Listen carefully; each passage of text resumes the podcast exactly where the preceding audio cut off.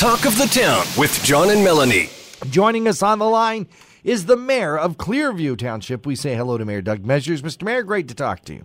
Well, good morning, John. How are you doing today? I'm doing great. Uh, Good. congratulations to the uh, uh, to uh, the Township of Clearview on uh, the kudos you've gotten for Stayner Library being featured in Canadian Architect magazine. That's right. The uh, the Stayner branch uh, of the Clearview Library, uh, which uh, has been a long process to get to uh, get it open and get it up and running. Uh, the architectural design was recognized for an award, and that was uh, that was quite nice. I mean, it's uh, it, it's certainly uh, different for our our landscape of uh, of Clearview Township, but uh, it is a uh, it is a pretty significant building, and it's going to be there for many many years to serve our residents and visitors to uh, to, to enjoy library services. So, yeah, it's uh, it's it's quite a building, that's for sure. And uh, uh, those that are into architectural, uh, you know, critique. Uh, took a good look at it, and they said that it uh, was award award worthy. So, good for them. The uh, article was, however, not very complimentary about the arena and the uh, community center part of it, calling it a big box. Well, that's just too bad for them because we we use it and we like our arena. Thank you very much. And thank goodness it's open again. yeah, we're really happy it's up and running, and uh, yeah, and, and and it's it's been really active too. Boy, the you know during the during the pandemic, just to talk about the arena for a minute, uh, you know, we while the building was closed to the public, we actually invested a lot of time and effort inside. We changed the lighting on the uh, on the arena floor in Stayner. We also uh, upgraded the uh, the board system. We uh, we did a lot of painting and and uh, re- redid the floor in the uh, in the lobby area. So I mean the the facility had a bit of a renovation during during the pandemic, which was, you know, kind of unexpected, but really appreciated. Boy, it's, uh, the place looks great. That's fantastic.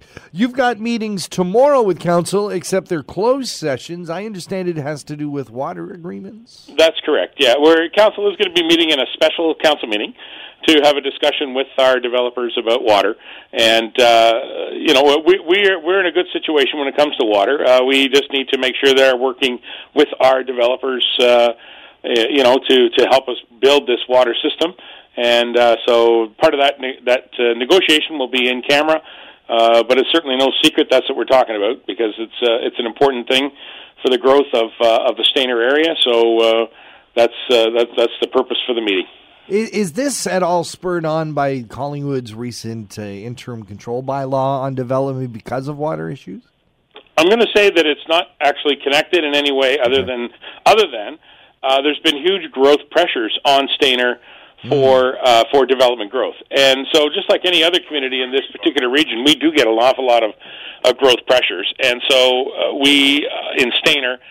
Uh, do have uh, significant areas that can be developed, and we do have a plan to bring water servicing to those areas. So uh, it's not connected directly to the interim control bylaw that Collingwood has established, uh, but it is uh, part of the nature of the area that growth is happening, and uh, and we're doing our best to manage it.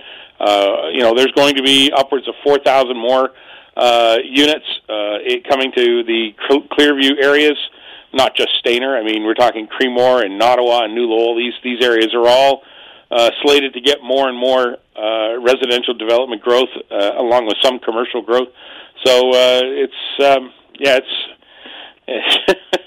it, it, I'm, I'm really glad that we did the planning ahead of time because the water servicing is so critical when it comes to growth. Yeah, absolutely. Uh, let's talk about the county uh, in terms of the waste collection. Of course, the new uh, cart program rolled out back in November. We now have the opportunity to exchange our carts. We were all delivered the big, big carts, and now if you need a smaller one, you can exchange it. Uh, it sounds like, uh, up to like five thousand folks have have ex- done the exchange. Is that you've seen a lot of that happening in Clearview? Yeah, there. Uh, yeah, five thousand. I, I believe it's just about five thousand carts have been exchanged. Uh, various sizes of the uh, of the the recycle cart and the waste cart. The uh, the green bin cart uh, is is sort of the the standard now. It's that's the green bin size. It's we're going to be using, and and the other carts are in that same category. So.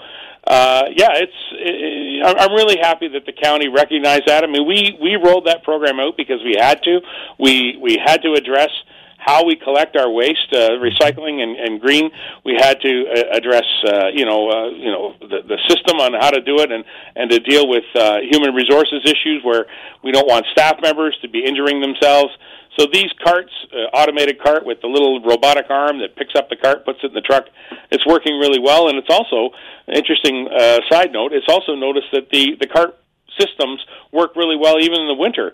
So even in the cold weather systems, they're having very little breakdown, very little issues at all with the cart arm going out, collecting, mm. putting it in. So so you know we were kind of wondering about that, right? Whether those uh, hydraulic systems would be freezing up, but but they're not. They're working fine. So.